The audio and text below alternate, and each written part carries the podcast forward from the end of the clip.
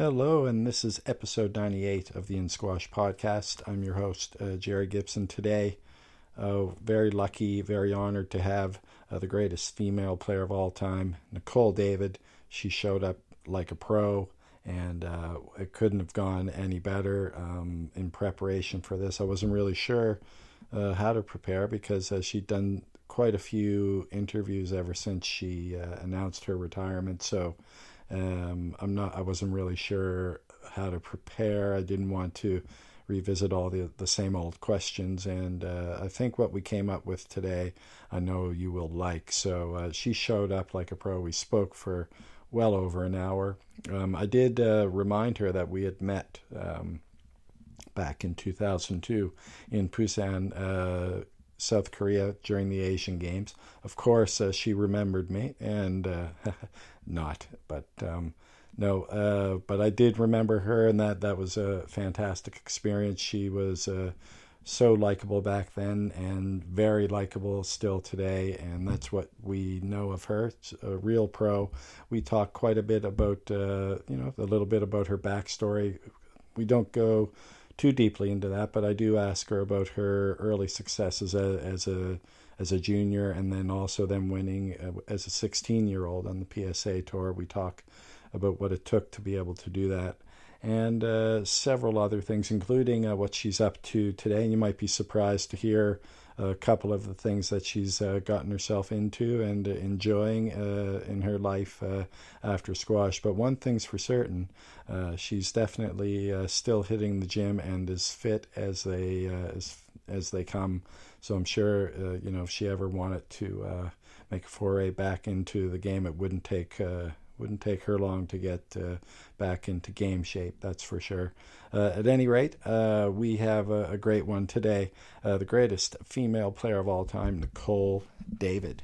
Uh, I'm I'm honored yeah. to have on uh, honored to have on the podcast the the player that was voted by the PSA in a poll as the greatest women's player of all time eight time world champion, two time Commonwealth gold medalist. She spent 109 consecutive months at the number one position in the, in the rankings. Uh, her illustrious career came to an end uh, at the end of this season. I'm talking about none other than uh, Nicol David. Nicol, uh, great to have you on my podcast, and it's an honor to be speaking with you today. Hi, Jerry. Thanks for having me on on one.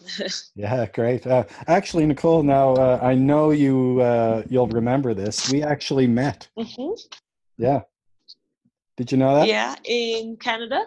No, no, no. Uh, no, I'm, I'm just kidding. We have met, but you won't remember. uh, back in 2000, okay. 2002. Um, right, that's a long uh, time ago. Asian Games in uh, Busan. Mm-hmm. Ah, okay. Yes. Yeah, that was a long time. A long sure. time ago. Yeah, and many doing... many years ago. Yeah. I used to live in and Korea. You were, uh, the okay okay that's great yeah, so that, we that, did some uh, interviews then uh, actually, I just, I sort of started my my little the podcasting. Obviously, wasn't uh, going on back then, but uh, I was writing a little bit for Squash Talk at that time, just for fun. And uh, ah, okay, yeah, yeah. So I wrote some summaries of the oh, matches. My apologies if I if I didn't didn't keep up with. oh no. Then is no no, uh, but you were. Uh, well, I did speak nice with you. Still involved with squash. Oh yeah, yeah. I mean, I'll never. Uh, I, I, love the game, and uh, this new podcast thing uh, has given me the opportunity to uh, to speak with you. And I spoke with your coach uh, a few months ago, so uh, Liz. So yeah, I yeah. heard the interview is great, and glad you could um, get in touch with her. And you know, I mean, like hear all about the background of what's been going on um, in terms of squash and history and what she has in store. Absolutely. Now uh, you're in uh, you're in Bogota uh, right now, uh, Nicol. So yes. what what yes. what are you doing uh, there right now? A little bit of uh, rest and relaxation, or some squash related yeah stuff. Yeah, um, um, the last year and a half or so, I've been working uh, on some uh, altitude training at the time, and as time goes by, I um, created some great friends here, uh, community here that is so friendly and such a vibrant energy that you just want to just stay here a bit longer. So I, after retiring, I just thought, why not stay here and enjoy the luxuries of what the country has to offer. And it's really such a great place to be. Um, I I love the food. I love the mm. environment and the yeah. It's just a great energy with people, and I I'm just enjoying every moment here and exploring the country as well. Because South South America was always a place that I wanted to venture out, and I got a chance to do that now with um, great great people and great friends here. Absolutely, yeah, um, that's amazing. Uh, have you bumped into uh, the Colombian cannonball on your travels? Of course, of course. I mean, he has been one very instrumental in my training here. Uh, he has helped me out a lot in terms of you know train, getting on court together this last year and a half and setting me up with players to train with, and also uh, from then on, he we got a chance to connect with the with Martin Knight with the the national team to do some training uh, in the national like sports complex, which is which is so great. Um, and his family has been really welcoming as well. So yeah, definitely been seeing him quite a bit, and he's also had some squash camps here that I just went to check it out for one day and played with some of the kids that he brought over. So it's nice to see that he's doing a lot for squash and hopefully, you know, who knows, we can do something more further along the lines uh, in terms of like altitude training and stuff. So, so you're still you're still uh, doing a little bit of training even in, in retirement, huh? Well, I have to. You know, I as a squash player, I I tend to eat a lot, and a lot of people know me very well that I am. And Liz probably said that too, that I can eat um, all day and every day, every two hours. Mm. I need to be fed. So when I'm not playing squash, I need to definitely keep myself active. If not, I'll be. I'll yeah, be you, rolling around. You might balloon up to uh, to some new weight. Yeah.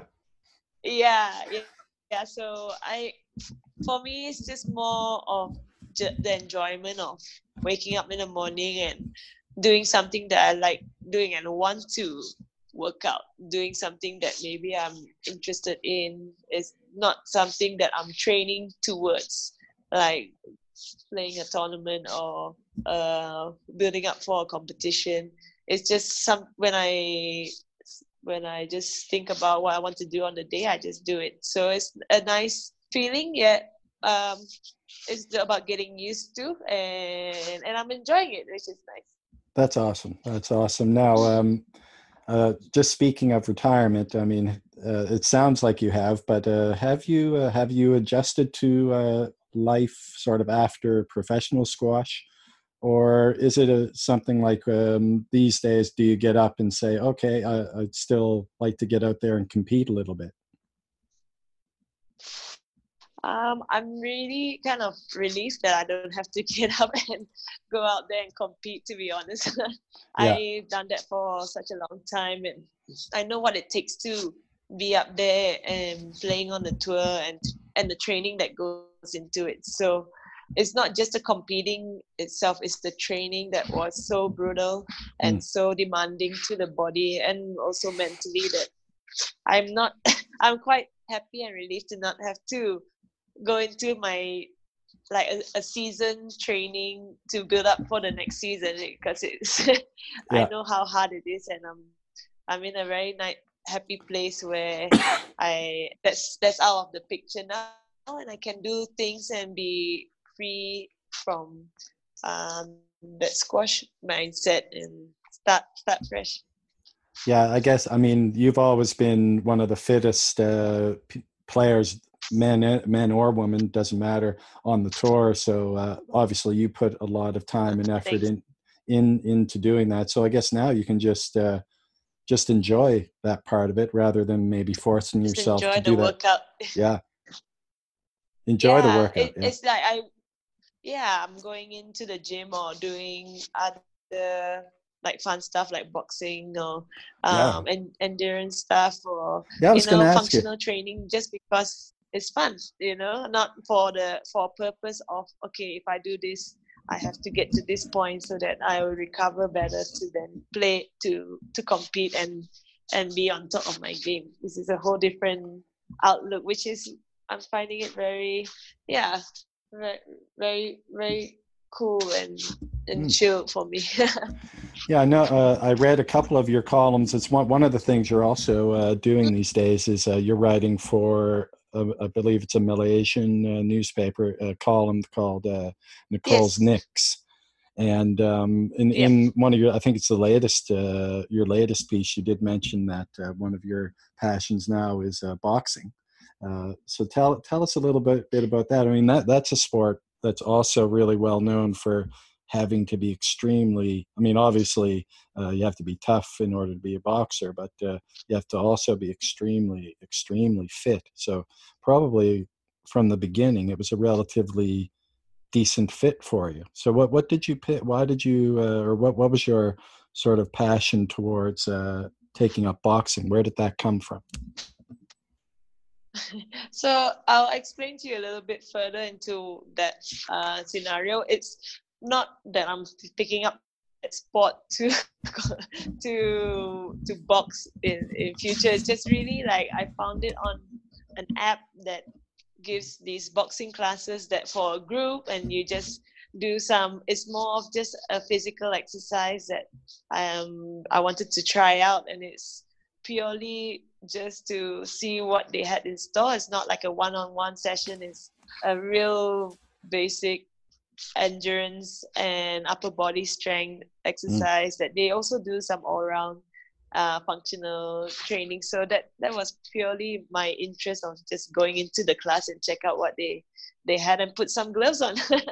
It was purely that. It's not not going into wanting to be a boxer someday. It was more of just testing the waters of what's out there that i can try that you know if i know i won't it was kind of like a worry that if I did some impact sports, it could be um, detrimental to my squash performance. But now I can do it, and uh, you know, and that's that. It doesn't really matter what happens. I I I know I'm keeping fit and healthy, and doing other things that maybe won't be as harmful for my future in my squash. so so that was that was uh, that was just something that I was looking out and experimenting more more more to say.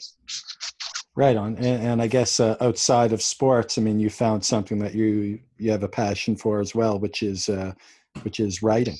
So, uh, how how yeah, did that how did that come about for you? I think after um, the time of um, wanting to see what what I have to offer um, after squash. I was I had a lot of interest coming in saying that you know you should do more talks, you should maybe write something about your experience and um, all those things were taken into consideration at the time. So I thought, why not start something um, in Malaysia, putting an opinion column in, and it was just timely, timely that uh, our one of our national uh, newspapers that is a number one newspaper in our country they they offered this place in as a column to hear me out and tell my story a little bit so i thought why not give it a shot mm. and it's a it's definitely a learning curve for me and i ha- i'm now having to really understand what I want to put out there and also what people would like to hear from me too. So it's it's definitely something fun and but at the same time I'm also learning a lot in the process on how how to write it well and yeah. also having friends to help me uh, guide me through like structuring things and yeah those those things I have to learn in in the process for sure. And uh, which new, which publication is this? Which new, is it the is it the Star? The um, Star. Yeah. Yeah, the Star newspapers, and it's in the sports column. Okay, and that that's online as well, isn't it? Yes, it is too. Uh, it's on our local newspapers, and you can read it online as well. Okay, so yeah, pe- people can. I, I I read the the first. I think you've written maybe three columns up, up until now, or this is my second one. The second yeah, one. Okay. my second one recently. Yeah, and I'll do it's every once a month. So every Okay. third Wednesday of the month it comes out. Yeah. All right, brilliant. We'll we'll we'll, uh, we'll take we'll keep an eye out for for the for the next one. Definitely. Yeah, thank you. Glad you're reading it too. yeah, yeah, yeah. No, uh, uh, it's amazing. I mean, I'm a big, uh, I, I'm a big boxing uh, fan. I like boxing. I'm not sure if you like Ah. watching watching the sport, but uh, uh, it can be uh, exciting. And, and I know how physically fit you have to be uh, to engage in that Mm. sport. So I, I think maybe the fitness levels and, and the type of fitness is sort of the the longer rallies are a little bit similar Mm. to the yeah. you know to the two or three minute rounds that they have in boxing so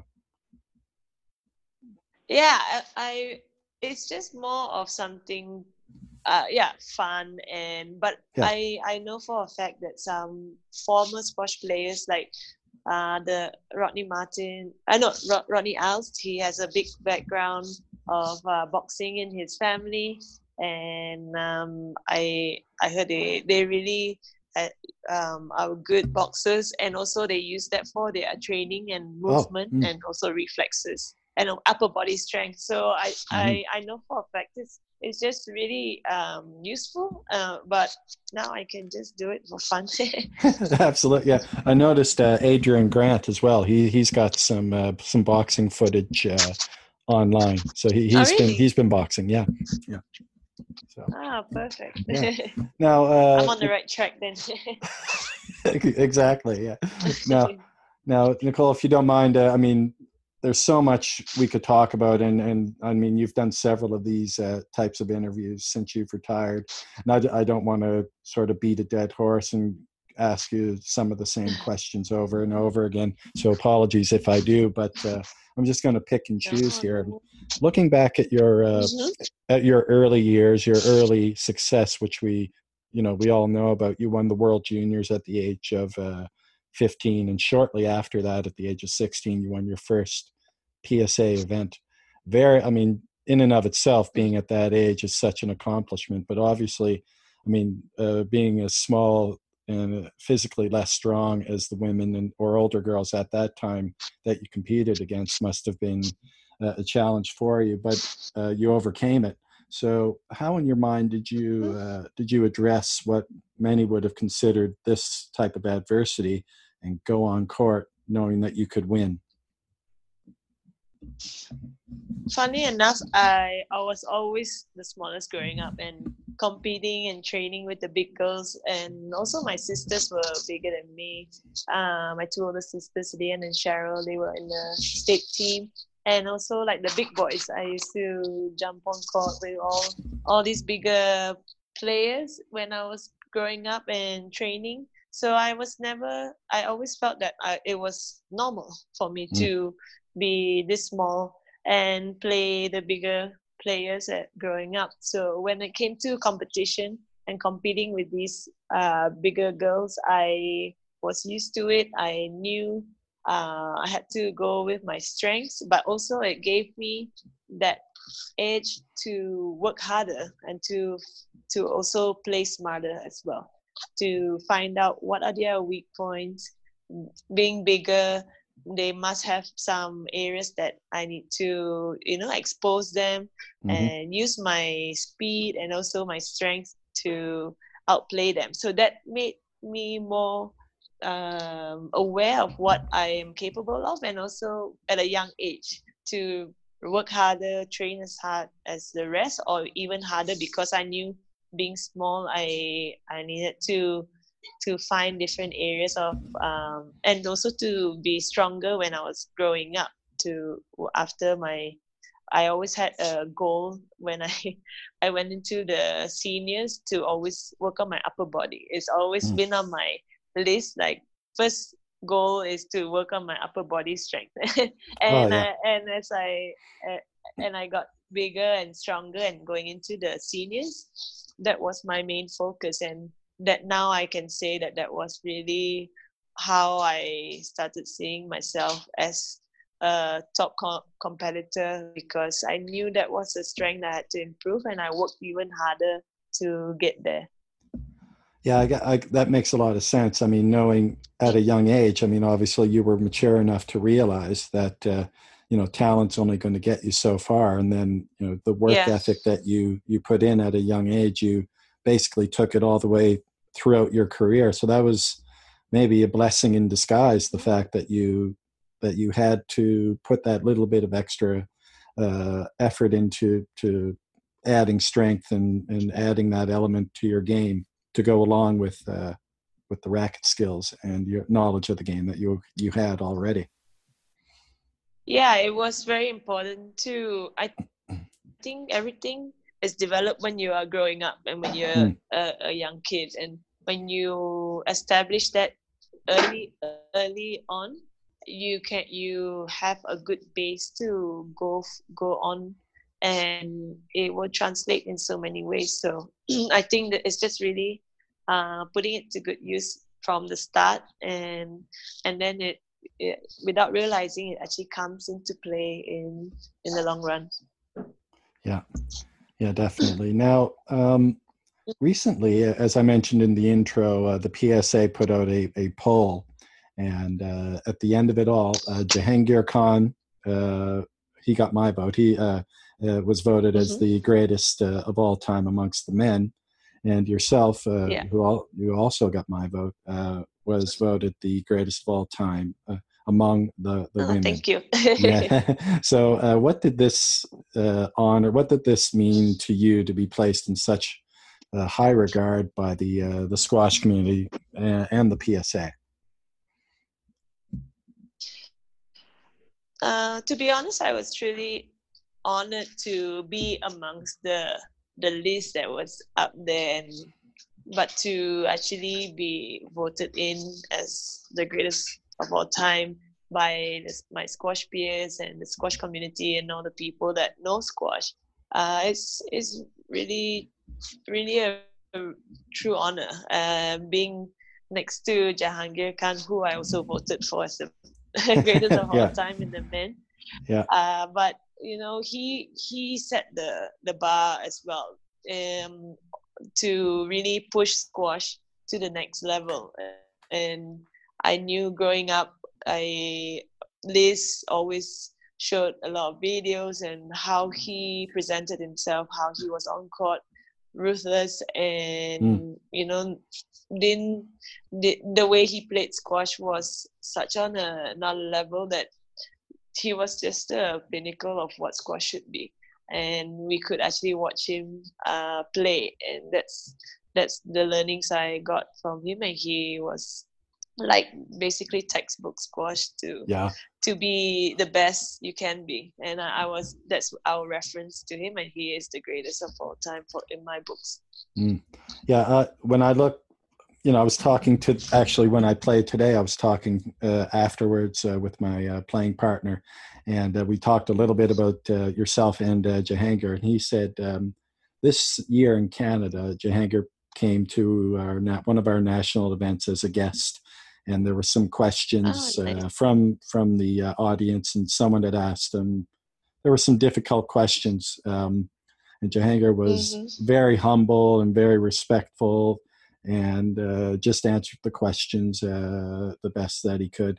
And in a lot of ways, uh, and as well as you know, his uh, I guess it was his uh, brother who passed away on the squash court, and Jahangir had some mm. physical adversity uh, in the beginning of his career as well. In a lot of yeah. ways, I think there you can draw some parallels between yourself and him in, in that respect. Mm-hmm. I mean, he, I mean, he no one trained any harder than he did.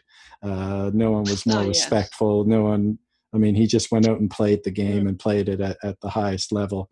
And in a lot of ways, I think yeah. I think uh, that's the way you uh, you did things as well.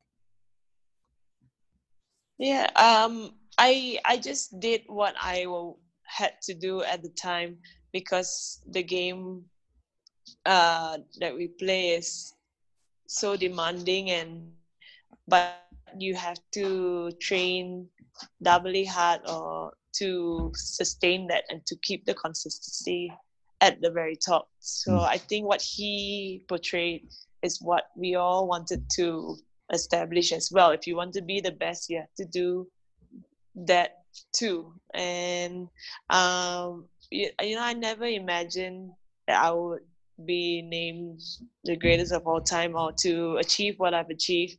But it really comes back to what I I wanted to do at the time is to just push myself and be the best I can be and and then the results came and my performance kept getting better because I knew the harder I work and staying on top of my game and keeping consistency then I'll be on top of the tour as long as I could be.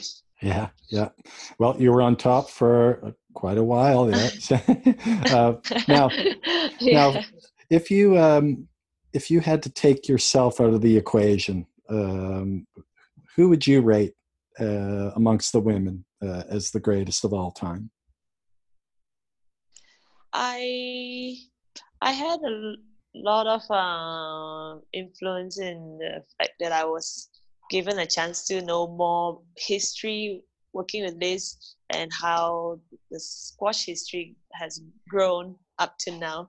And I think it all starts with the legend it's herself, Heather McKay. Mm. Um, I think she basically took squash by storm in that in the time where you know women's sports is not fully you know out there but she made it possible. And she, she to be unbeaten for 20 years in any sport uh it's i don't think any athlete has done that before. And i think from that respect i and she went on to being probably probably a racquetball world champion six years running and then mm. masters tennis champion.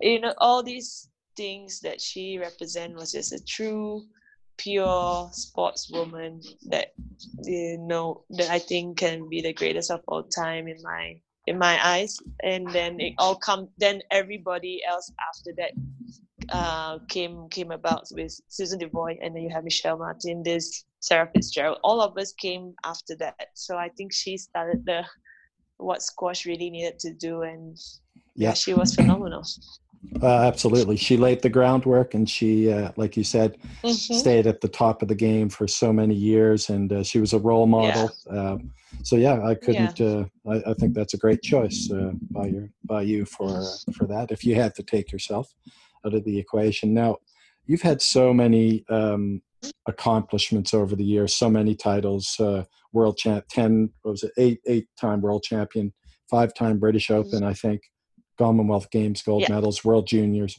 Uh, now, if you probably so difficult to, to answer this question, but if you had to choose one that's sort of uh, one defining moment in your career amongst all those victories, or one that sticks out in your mind uh, that you hold most dearly to yourself, uh, which victory or which, which mm-hmm. accomplishment might that be? It will probably be my first world title in Hong Kong when I was 22.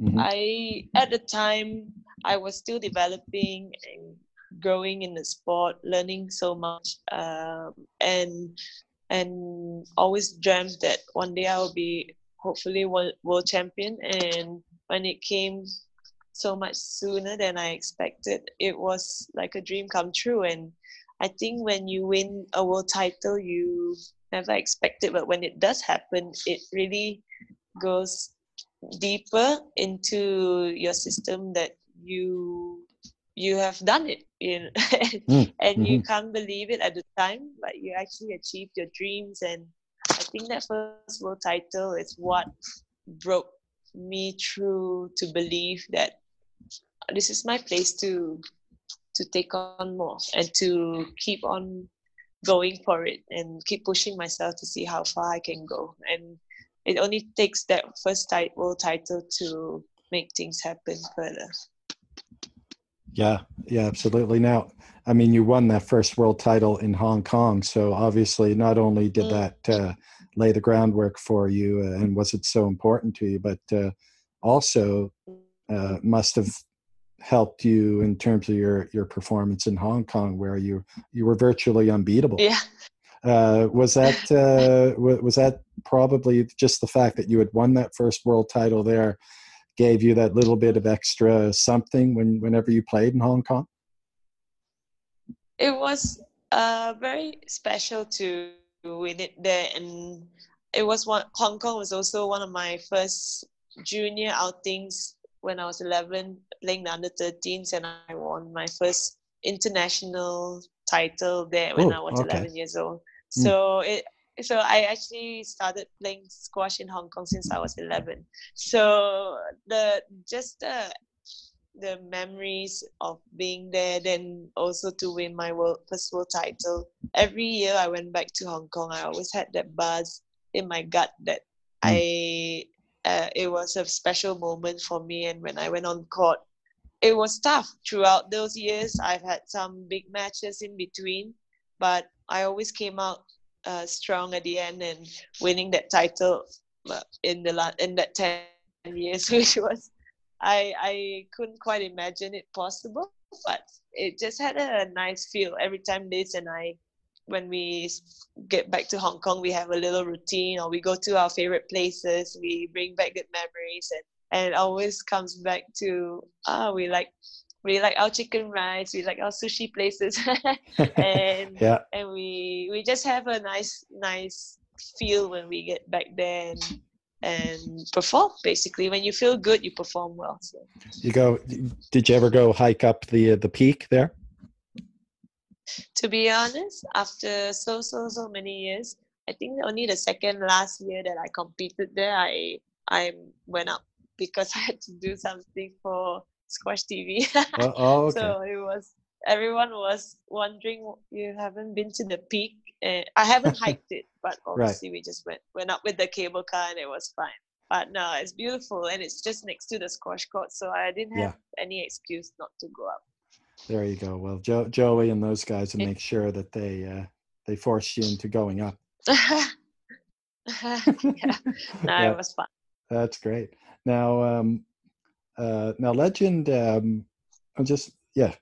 Now, you've had uh, you've had several coaches over the years, dating back to when you were in juniors. In fact, one Canadian, uh, Jamie Hickox. I think you spent some some time yes. with him. Uh, uh, but uh, Liz Irving yeah, is.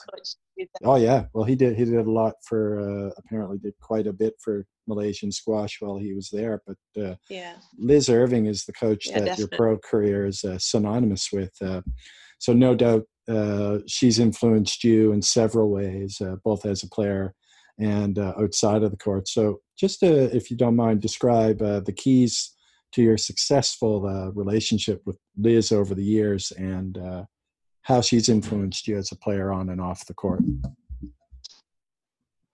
Well, Liz, from the moment I met her, even on the tour, I really saw just like someone who is genuine and just a professional player, and she's out there, you know, giving her best all the time. And she was just a nice, nice person. So I I I heard about her coaching in Amsterdam and studying a little bit with some players there, and I thought I'll give it a shot and uh, venture out and see what she has in store. And uh, and the moment I stepped on court with her, and she was giving me some tips on technique and uh, ideas on squash, she really opened my mind to a whole different perspective of how to approach squash and how she sees squash in the professional sense. And I never saw it in that way at all. And it's like an aha mo- moment when mm-hmm.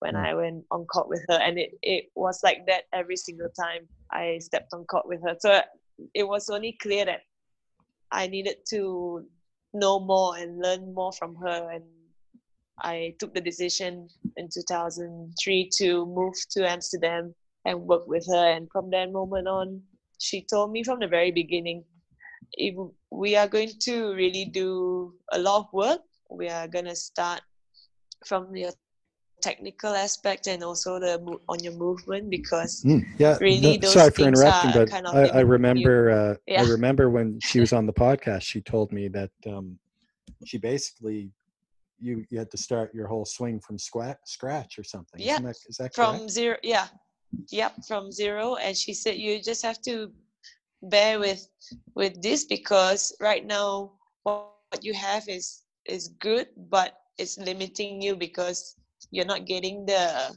options you need in in your in the technical sense. So on the at the top level is you you can't get away with that just just by two three options you need to ex- expand your your variety and and um, and really get solid in on the technical sense so she broke it down to from zero how to hold mm. a racket grip and from then on uh, it, it was frustrating at the time because you feel like you couldn't even hit the ball but but then when she shows it to you and and when she does breaks it down and puts it together so clearly it makes sense. And when you get it you really get it. So i knew if i stuck to it and i kept on it uh, eventually it will all come together. Even if i was i was losing at some matches to players that i don't necessarily lose to but i knew those i have one or two points that it works and i,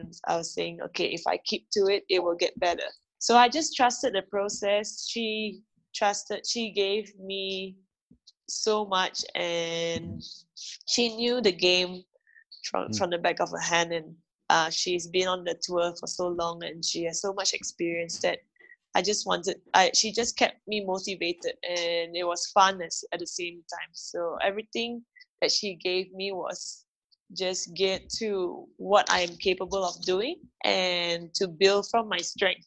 She didn't she didn't take out anything to be like her because I'm a totally different player than mm. her. But she gave me exactly what I needed to do to be strong on that mid middle of the court, to be attacking, to be the strongest volleyer on the tour, and those things I I had to develop from from her and she just she she was and also she was just the most caring person as well. Like she she knew what it takes to be on the tour as a female athlete on a women's tour. And it's not not an easy task but she was there uh, side by side in every aspect when i was down and out. But and at the good times the bad times and you know she was a true mentor and took me through a lot of a lot of things along the way for 17 years so mm. you don't have a relationship like that if you don't like each other too. No.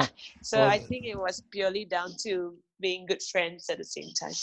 Well, it's a testament to how much you trusted her and, and how much you, uh, you know, how professional you were or are as a player. I mean, uh, I remember way, way back in my little squash world, I was told as a junior I needed to uh, change my footwork and I had to move back from the, the men's A mm. group to the if I moved back to yeah. men, the men's C group and did all this new footwork movement, I would improve.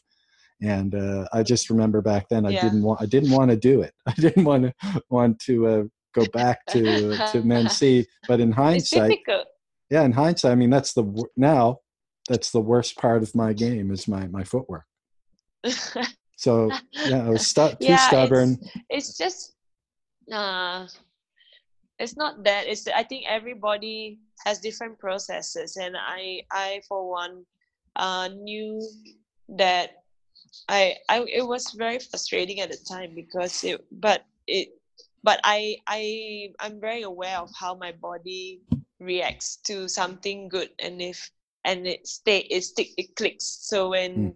i'm doing the technical movement or the technical swing and uh, it feels like spot on then my body or my mind remembers that and it knows it can re- reproduce that time and time again mm-hmm. so so if i practice and uh, practice makes it perfect so yeah. i i kept to it and and this transformed my game completely she that was if i was if it wasn't me going to amsterdam working with this you know, I probably would have been so frustrated with my own technique and style of game that I would have stopped squash a long time ago. Hmm. Uh, but but she kept me grounded. She kept me motivated. Every even at the top, we still found areas to improve.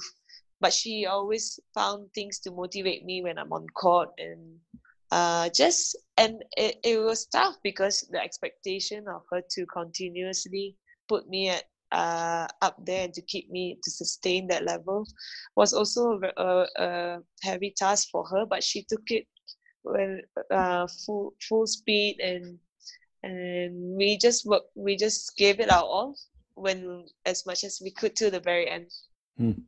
did you did you know sort of uh, in the back of your mind before uh, Liz proposed changing your game, did you have a sense that maybe you needed to, to make a few changes anyways? Yeah, I knew I had to change a lot, a lot yeah. of things in my game for sure. Because I, I, I knew it was limiting my game, and the more I worked with her, the more I realized, wow, I have a lot to learn, and yeah. the game is a whole different ball game in in the professional world. So for sure. Now, um, mm-hmm. now one, another thing that uh, that came to my attention even before I spoke with Liz, but uh, legend has it that uh, during your long storied career that you managed somehow to avoid any uh, serious injuries, and that, that, sort of makes sense. I don't really remember you ever being injured per se. So, uh, mm-hmm. to what extent is this true, and what is or what was your your secret uh, in terms of taking care? of your body whilst pushing yourself to such extremes to be ready for the for the the pro tour the rigors of of squash yeah i'm very thankful and grateful that i can actually say i retired injury free and without any serious injuries but i was very also blessed uh, to have such amazing people in my team with the support of the National Sports Council, the Institute of Sports, all funded by our Ministry of Sports in Malaysia. And all of this funding has come into squash, coming into the Com Games in Malaysia at the time in 1998. So all these expertise were given to me when I was probably 12, 13 years old. Mm. And the knowledge of understanding what your body is going through, um, the recovery work, the strength and conditioning stuff, physios on on site constantly to for recovery. Um, all this played a huge role growing up, and on my tour, I had the the pleasure to work with um, uh, one of my best uh, structural integrator. That's what he called himself. His name is Ro- uh, Ronald Forvel he passed two years ago, but mm-hmm. everyone he's known on the squash tour for being just a bundle of joy and a big character on tour. But he knew what I needed for my body, and he knew knew it from when I was 14 years old. I worked with him all throughout my career. Wow! And he taught me from the very beginning that your body is really your your temple, and if you have any small slight niggle or feeling that is not something is not feeling good, stop for a few days, get it checked, and and we find the where the cause is. And and and he was traveling with me almost maybe 18 years um, throughout my squash career, post and pre preparation for my matches. And every day I will go into my matches feeling fresh, fresh as a daisy, mm, and getting a... ready for my next match. Yeah. yeah. and that's and that's that's what he um, taught me and helped a lot of our elite athletes, our squash players, um, for all those years, and he will always be remembered uh, on the tour, and especially myself. So, those those people have been very instrumental in my development, and I was given great uh, specific training programs specific to my strengths and weaknesses. So we will do every year uh, like fitness tests or a body analysis on areas that I needed to improve, and Ronald will be also there assisting so mm. we will, so I will make sure that my body is as balanced as possible in my training and also the intensity of training. How much can I take on? And and then I, I will build from there and they will have my log that I will keep going on, and it gets harder and harder, obviously, as you get better. but yeah, but it's very efficient, and I get and I have to take my rest as much as I can to recover. So I like like Liz always says I'm the queen of rest in her last podcast with you. yeah, I, I know how to yeah. rest very well. Yeah. Uh, but I know how to push when I need to. So I can push 100% in each training session and periodizing each session, not periodization doing 100% yeah. every day. Yeah. Yeah. So those things have been, that's my focus throughout my career is to keep my body fit and healthy and away from injuries. And I was very, and I'm very proud of how I come out. Of course, I had niggles with my calves and my hamstrings at the mm. end of my career this last few years, but but it didn't stop me from playing squash. no. I I could look after it in two weeks, and I'll be I'll be good to go to play a competition in that time frame. Well, Ron was definitely uh, a big part of your uh, the legacy that you left behind. Obviously, uh, providing you providing you with the insight and the the awareness and and all of this that we need to have in terms of uh, staying injury free. So if we you know just for for the average player who who might be listening, uh, you know someone who goes out and plays a lot and you know maybe gets sore a little bit at, uh, but then might go out the mm-hmm. next day uh, what would your sort of best advice be in terms of uh, staying injury free for for the squash community at, at large? Would it be listen to your body? So, something basically that you just said?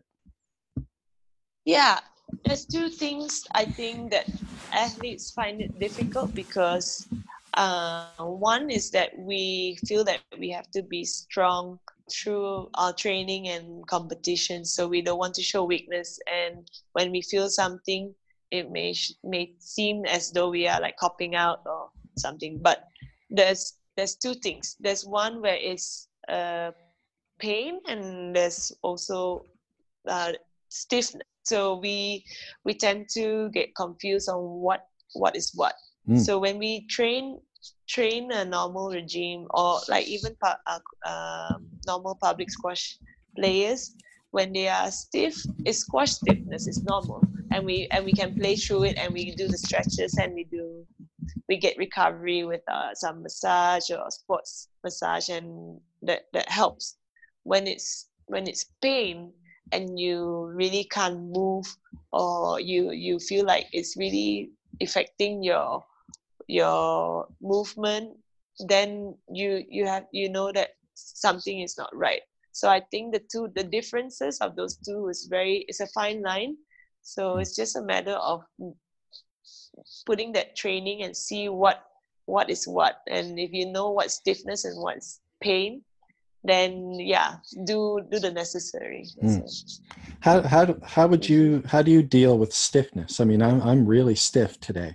Um no, yeah. I, I, went running uh the last couple of days just to sort of do a bit of That's you know good. light training but uh, a little bit stiff. And then i just i played today i played well but i'm stiff now uh, for example. squash so, is yeah. Squash is just unforgiving. I think we yeah. underestimate how tough squash is until we, you know, you take a bit of time off and you go on court and you play squash and you're stiff straight away. Mm. And I think all my life I've been stiff because of squash. and yeah. and that's why we need to always be on top of things. Maybe try and get some massages in once or twice a week to yeah. just oh, yeah pamper yourself a little. But but those are important to bring into even normal public squash, uh, normal playing squash players, uh, in you know club players and juniors. I think everybody needs to keep that in in the mix, like getting some rub downs uh, um, also like swimming is very good to just get the lactic acid out on mm. on the bike so you're not putting any more impact after all the squash movement so just rolling on the bike a little to just get some lactic acid out but what i really suggest is get make sure like some massages in to just loosen those muscles up and then you're gonna make it stiff again so yeah, yeah. squash is keep unforgiving. Yeah, squash is gonna keep that going. Yeah, it's gonna keep that stiffness in your legs all day constantly. yeah, yeah, for sure. Well, th- thanks for that advice. I, I think uh, a lot of us will. Uh, yeah, there, I, I, liked what you said about the, the difference between stiffness and pain, and I think that's a mm-hmm. that's a that's a key there to be able to yeah. to recognize that. Yeah and pamper and also like pamper yourself a little you know like it's okay mm. to get some massages here and there because it, you need your body needs it and it is telling when you can't really move and you're too stiff yeah those are signs that you need to stretch a little bit more and yeah get okay. some massages. For sure. Now, uh, now, Nicol, you've been really great with your time. Um, now, the, the, just a couple of more questions. Uh, the last few years uh, yeah. of your playing career probably uh, weren't up to your uh, expectations in terms of results that you might expect uh, from yourself. So, I was just wondering, what was your frame of mind during during the last few years? Were you trying to get back to the the number one ranking because you weren't that far off, really? Most of the matches you played against the likes of Raneem and Nour and um, you know anyone in in the top ten. They were all either you you might win or they were very close. Uh, or were you, were you just simply enjoying? Uh, you knew you were retiring and you were enjoying these last, uh, you know, the last year or so, uh, regardless of the outcome. Yeah, I, I just played with what I had, and um, I think I knew I still got some juice in me that I could keep keep on to the top players and um, but I but maybe the hunger to keep on top wasn't as strong as it was. So the consistency would drop and at the top you only can bank on consistency to take you through most most matches and most tournaments. And I I probably didn't have that same, you know, intensity as mm. the rest who is now obviously younger than me have the years to to to come in and really bring their game to the level that they are going to just stay there and and and be the very best. So um, I I've done that for such a long time that it's so hard to bring yourself to that consistency consistency level you expect yourself. So for me I just knew if I had what it take on the takes on the day I can be a really strong contender with anyone. Mm-hmm. So I just went in having fun, enjoying it out there, and gave it my best in every match. And I really, I really made the most of those those moments because I knew I had that this last few years left and every opportunity to be on that glass court to play one of these top players and to also give that give it a good go. Uh, I I won't get that any any other way. That that high of competing and mm. pushing myself. So that that was all I wanted to do is just um, just go out there and give what I had left. Yeah, no, for sure. I mean, uh, you're playing. I mean, the, the ladies' game right now is set. It, it's so fun to watch, and uh, including when you were mm-hmm. you were part of it. And there's so many good players out there. It really, when I was watching your last few matches, you never looked like you. You mm. always looked like you were enjoying yourself. Yeah, it was really like. I think also the best part when I actually did announce my retirement that it, it was just a sense of freedom of knowing that uh, every that people know it and and now they they see me out there really enjoying it and that's what I wanted to do is to put it put it all together and keep keep my body healthy strong mentally fresh and and that I can just go in with anybody and and see how I do. yeah, no, for sure. Now, um, uh, just uh, in 2008, um, and I've noticed this when I when I've read your name uh, online a few times. You have the title of uh, Datuk uh, adjacent to your name, so yeah. it's an honor uh, that's bestowed upon those in Malaysia with who are given a, a very high level of, of respect. So, for those who may not know mm-hmm. uh, or may be wondering what it is, um, I know Jackie Chan has uh, has that honor as well. Uh, yeah. What? so you and Jackie Michelle Chan, Yeoh yeah. another level up. so what what did it mean to you uh, when you received uh, and, and, this honor was uh, bestowed upon you? It was very special because um, at the time the the honor is actually given to people or entrepreneurs or pub, public serve service that you have given or for like 20 years or 30 years and you are recognized with those um, titles. And and give bringing recognition for the country. So i think from my my achievements at such a young age they saw that this was i was entitled to get this um, title. And yeah, the state of Penang honored me the datukship, and then now recently the federal government has given me that um, similar title as well, and you know it's just uh, it's just truly flattering and uh, such an appreciation from the Malaysian uh, public and also from the whole nation of what I've achieved that has reflected on to the country. So it's a it's a huge honor, and it's like a same level as like maybe a a knighthood or something, you know, mm, that's yeah. given to or uh, an OB um, in in England. I got different levels of those those uh, recognitions, and this is just the one of the few at the beginning, and it goes up so I'm I'm just very very thankful that Malaysia itself has given me so much um, support and uh, truly truly shown how much they I mean to them and have impacted the country in some way with my squash. Mm. Yeah, uh, I mean, I've been living overseas for several years, and I've uh, gotten to know, very lucky to know, uh, quite a few uh, Malaysian people, and every one of them, uh, they know they know that I play uh, squash. So, and every one of them yeah. brings up your name every time I uh, I bump into them. So I, I, think it's just it's a testament to you that you know how much how highly respected you are in Malaysia for the accomplishments and what you've done, and and you've put the, the country on the map in terms of uh, a, a, sport like squash. So uh, definitely well deserved, Nicol. No, thank you.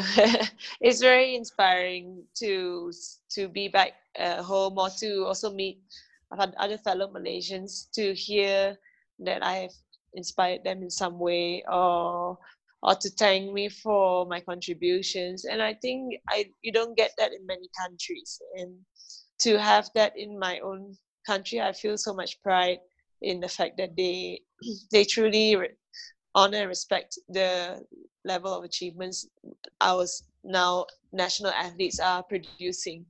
And before being such a small sport sporting nation we we are now understanding what top sports is all about. And to have achieved what I've achieved, they they now see the value that comes with it, and now who knows they they can be aspire aspire to be bigger in the world in their own respective sports and also in their own their own field of work. And I, I'm I'm just truly blessed to also have that support from the country that no other sport play sports or not squash player have gotten in their respective countries apart from maybe like Hong Kong or in in India or in like the Asian countries and in Egypt now it's getting more of the recognition from the from the general public but Malaysia really has this high regard of what I've achieved and I'm so thankful and grateful. Yes, and uh, I think the uh, the squash community, um, uh, in and of itself, uh, within that community, obviously you're you're held in the highest regard. Um, recently, you were in Kenya as part of the World Squash Federation Ambassador Program. Uh, my friend, uh, the friend and I that were playing today, he said he noticed that you may have been playing against uh, or play, had a bit of a hit with Borja Golan, and it looked like uh, yeah, like you you were very fit, and, and Borja looked like he had just uh, collapsed or something.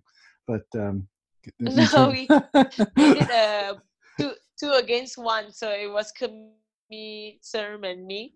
Yeah. We were playing two against one with Borja. So oh, oh we okay, there, there we you go. Getting a better, better advantage. okay, two, yeah, two so of the fittest, uh, two of the fittest ladies ever to play the game against. Uh, yeah, one one of the great against uh, Borja. Yeah. against Borja. yeah, but uh, how yeah. how did everything go there in in Kenya, and, and what was the uh, what exactly did you guys uh, do in terms of the, the ambassador program there?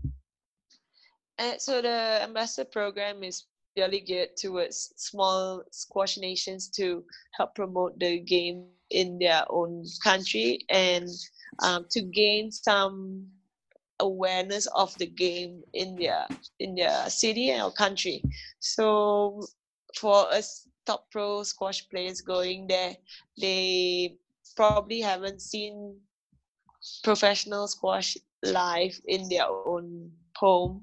Uh, so we and also to be on court with one of us was uh, for them is a an experience that maybe they won't get a chance. So we so having the World Squash Federation um, putting these programs together to help these smaller nations to gain some awareness and also maybe some media following who knows some interest might come along the way in terms of sponsoring their development program or tournament and in, ter- in turn we also have uh, a coach there and a referee to give them some insights on coaching like with workshops so these are the things that we bring forward to the program and i was there for the first two days and i had to leave after they were there the rest were there for four days in Nairobi. Mm-hmm. And the enthusiasm you get from every program is amazing. I I feed off so much from their just their genuine joy of seeing us being on court with them, playing, getting getting some rallies in. They they just love it, and we have so many places that they truly love the game, but they don't have access to, yeah, coaching, proper coaching or proper um, players coming into their court to play with them. But the level can there has been to actually be there to see the level was actually very um uh, it was hmm. yeah it was nice to see how the level is and uh, and they are keen. So to to if we could give a chance to them in some ways, this is what this are what the program is all about. And I was very I, I really enjoyed my experience in Kenya. We went to the safari before that to oh, oh, to nice. experience what what it's all about. Um, so that was yeah, such a how was that? Did you uh, to be uh, amongst oh, amazing, amazing experience. Yeah, I don't think you can actually explain it until you're there to be right next to these animals that are just just yeah it, it's like discovery channel uh uh live right right right. You have the camps yeah. So I, I think what what really squash has given me is all these opportunities to go to these countries. I've done before there was a women uh, in the WISPA or WSA we had those the same program and then moved over to World Squash with the, the support from um, Andrew Shelley running the show. yeah. From the women's squash to the world squash, and also a very very adamant supporter Tom Tarantino. He's a he's from Philadelphia and he's a squash enthusiast, and he wanted to give this this opportunity instead of putting something funds in maybe uh, a tournament or whatnot. He sees a bigger picture on how the squash world can contribute to all these smaller nations. If he could, he could. He he was our main sponsor, so we are very thankful and grateful for his contribution for this for almost nearly 20 years now. Mm. Um, and I was involved with 10 of those um, outings, which is one of the best learning experience for me, and at the same time, the best way of giving back to the sport Well, Nicol, um, I just want to say uh, it, it, was really a, a real pleasure uh, speaking with you today. We spoke for over an hour here, and um, yeah, yeah, I, really appreciate it. And I just want to say uh, thanks so much for all the uh, the great years of, of incredible squash, and uh, you're you're mm. definitely the greatest of all time in my book uh, and uh, of, of, course uh, in in almost everyone's uh, book uh, for that matter. Uh, I want to wish you all the best in your retirement, and again, really thanks for coming on and speaking with me today. It was an honor. Thanks so much, Jerry. It's been a great session with you. Well, that was an absolute honor to be able to speak to Nicol. Thanks again, Nicol, so much for that. And I hope you all enjoyed it. I know I did. I'm um, going to go back and uh, listen to that in full the first chance I get. Uh, one thing that I that does uh, stick out in my mind though is our, our little discussion about uh, just in terms of me personally about uh, how she was able to stay uh, injury free throughout all those years. And the one thing that I do remember uh, from the conversation was uh, how she was able to distinguish between pain and uh, maybe I think it was pain and being tired or soreness, uh, but uh, there's a there's a distinction between the two, and she knew uh, if there was pain, then she knew she had to take a little bit of time off, whether that's a week or a few days.